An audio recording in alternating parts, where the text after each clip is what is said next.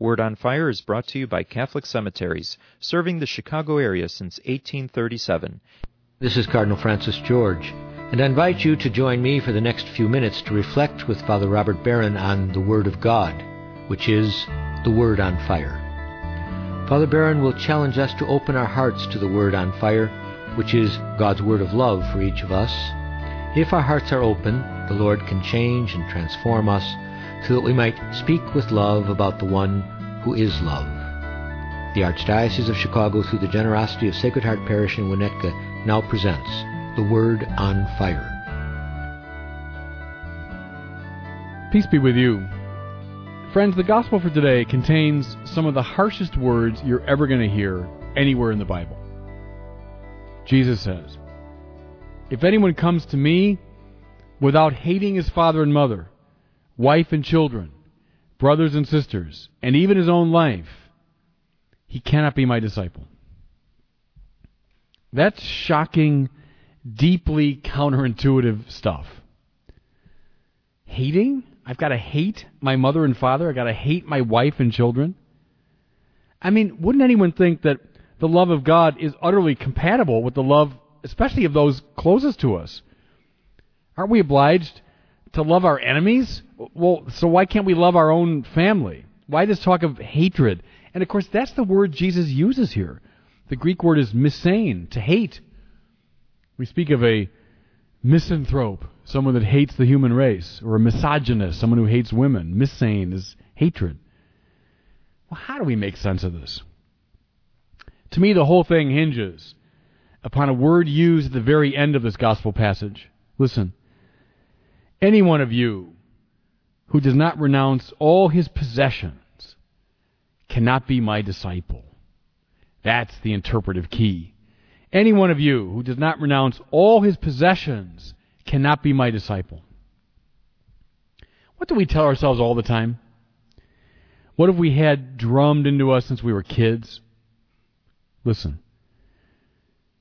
You're not happy because you don't have all the things that you should have. You have all the things that you want to have. You will be happy when you've got that much money, when you've got that big of a house, when you have that loving a family, when you've garnered that much respect. I know I, I'm not happy now, but someday I will be when I have all these things. Sound familiar? That's a formula drummed into us from the time we were little. What follows from it? This little bit of programming? Life becomes a constant quest to get, to acquire, to attain possessions. Remember that foolish rich man from the parable a few weeks ago? When his barns were filled up with all his possessions, he decided to tear them down, build bigger ones. So it goes in the realm of getting and possessing. We always need more. We never have enough. Why is this man called a fool? Because, and I want you to repeat this to yourself as I say it, because we all have everything we need right now, right in front of us, to be happy. Say it again. I have everything I need right now, right in front of me, to be happy. Now, I know it's completely counterintuitive. We all say instinctually, no, no, that, that can't be right. That's not right. I, I'm very unhappy, but I'm trying to become happy, and I know I'll get it when I acquire the requisite possessions. I'll be happy when, now fill in the blank when I get that house, I get that much money, I get that person, I get that friendship, I get whatever. I want you to say this after me.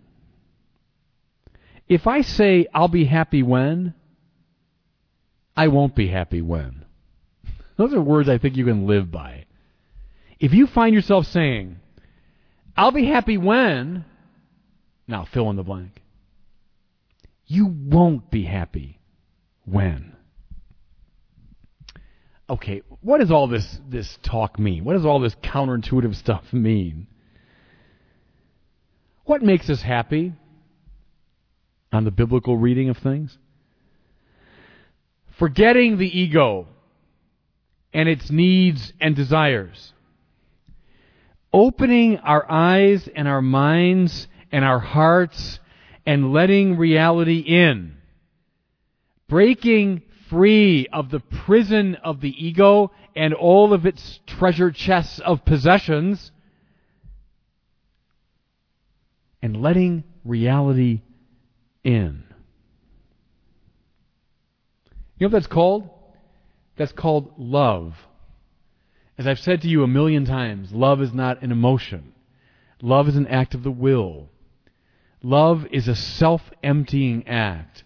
Love is opening oneself to the reality that surrounds one, living not for the ego, but living for the other. So, what makes us so unhappy? That programming in our mind that says you have to get this, you have to get that.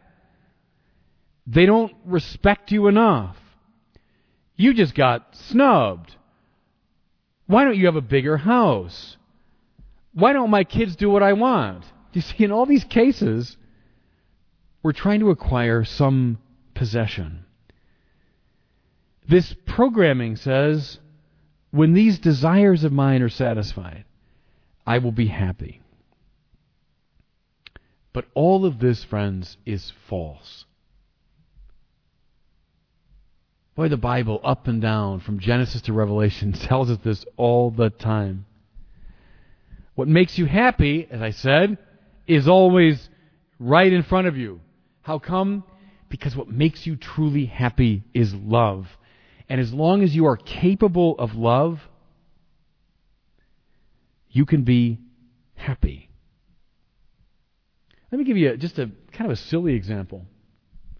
Suppose someone is just fussing and fretting and worrying about all the things he doesn't have, all the honor he's not yet received, all the wealth that he should have, all the respect that people haven't given him. He's fussing and worrying and fretting about it, how unhappy he is.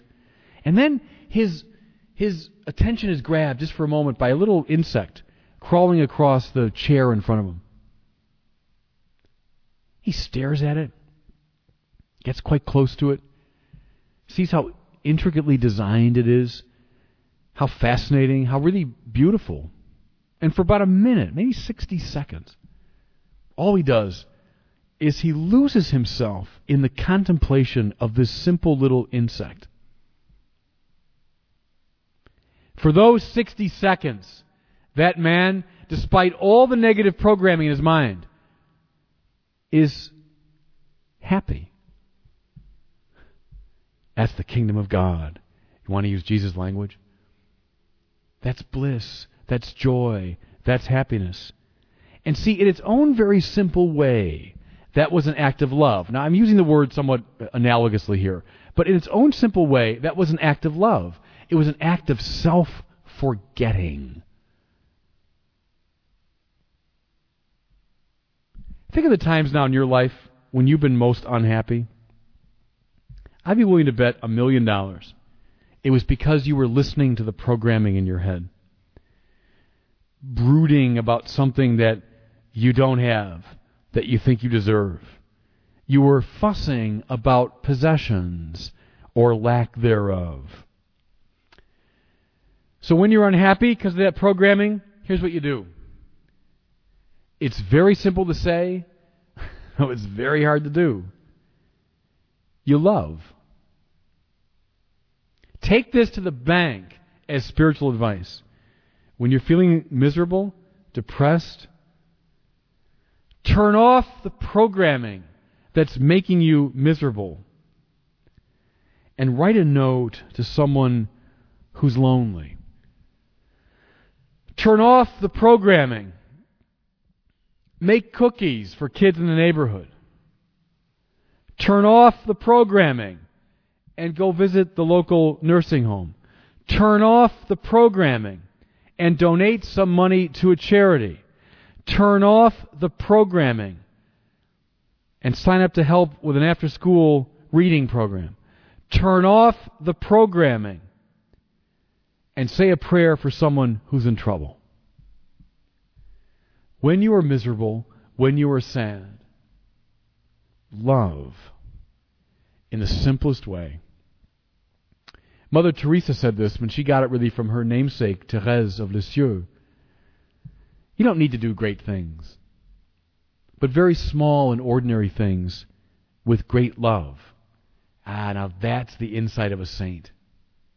Oh, I need all kinds of possessions. No, you don't. Oh, I need to do all kinds of great and impressive things. The world will admire me. No, you don't. What you need to do is engage in the simplest act of love, but do it with great intensity and self gift. Love is the great act, listen now, of dispossession. It's a giving away, not a taking. It's a letting go, not an acquiring. Okay. Now, with all this in mind, return to Jesus' words, and they will take on, I bet, a very fresh resonance. Why should you hate your mother and father? In the measure that you have made them into possessions. Yes, hate them. In the measure that you think you must have and control them in order to be happy. You know I'm driving at here? Relationships can become commodified, thingified, as much as any other possession. Hate your mother and father. Hate your wife and children in the measure that you have made them into possessions. Because in that you've made yourself and probably them miserable. You know, look at uh, marriage relationships. How often, when marriages go on the rocks, it's because one or the other of the spouses has made the other into a possession. That's one way to diagnose what's going on in a bad marriage. It's no longer a, a, a bond of love. It's now the husband using the wife, the wife possessing her husband, reducing the other to a commodity. If that's going on, you know what you should do? You should hate your wife. You should hate your husband. How about kids? You see it all the time, don't you? Parents that use their kids as possessions. They're little extensions of, of the father's ego, of the mother's ambitions. In the measure that your child's become a possession, you should hate them. You see what Jesus is saying now? Possessions don't make you happy. That could be uh, money, it could be big homes and big cars, it could be your own family that you've turned into items for your treasury. What's Jesus want for us? Joy. He wants us to have life and joy to the full. What's the path to joy? It's the path of dispossession. Listen to him again. Any one of you who does not renounce all his possessions cannot be my disciple. Right on. That's exactly it. That's the whole program. You want joy? Turn off the programming in your mind. Turn on the power of love, the power of dispossession. And God bless you.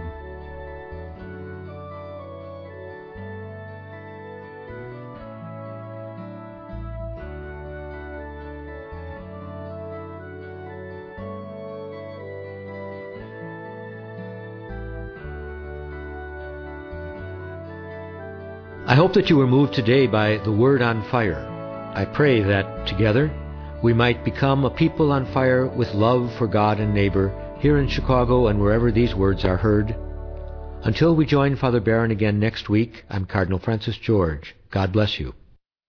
The cemetery ministry is a core ministry of our Catholic faith tied to the corporal works of mercy. Cardinal George says, It's comforting to know that our Catholic cemeteries are caring for the remains of our loved ones awaiting the resurrection.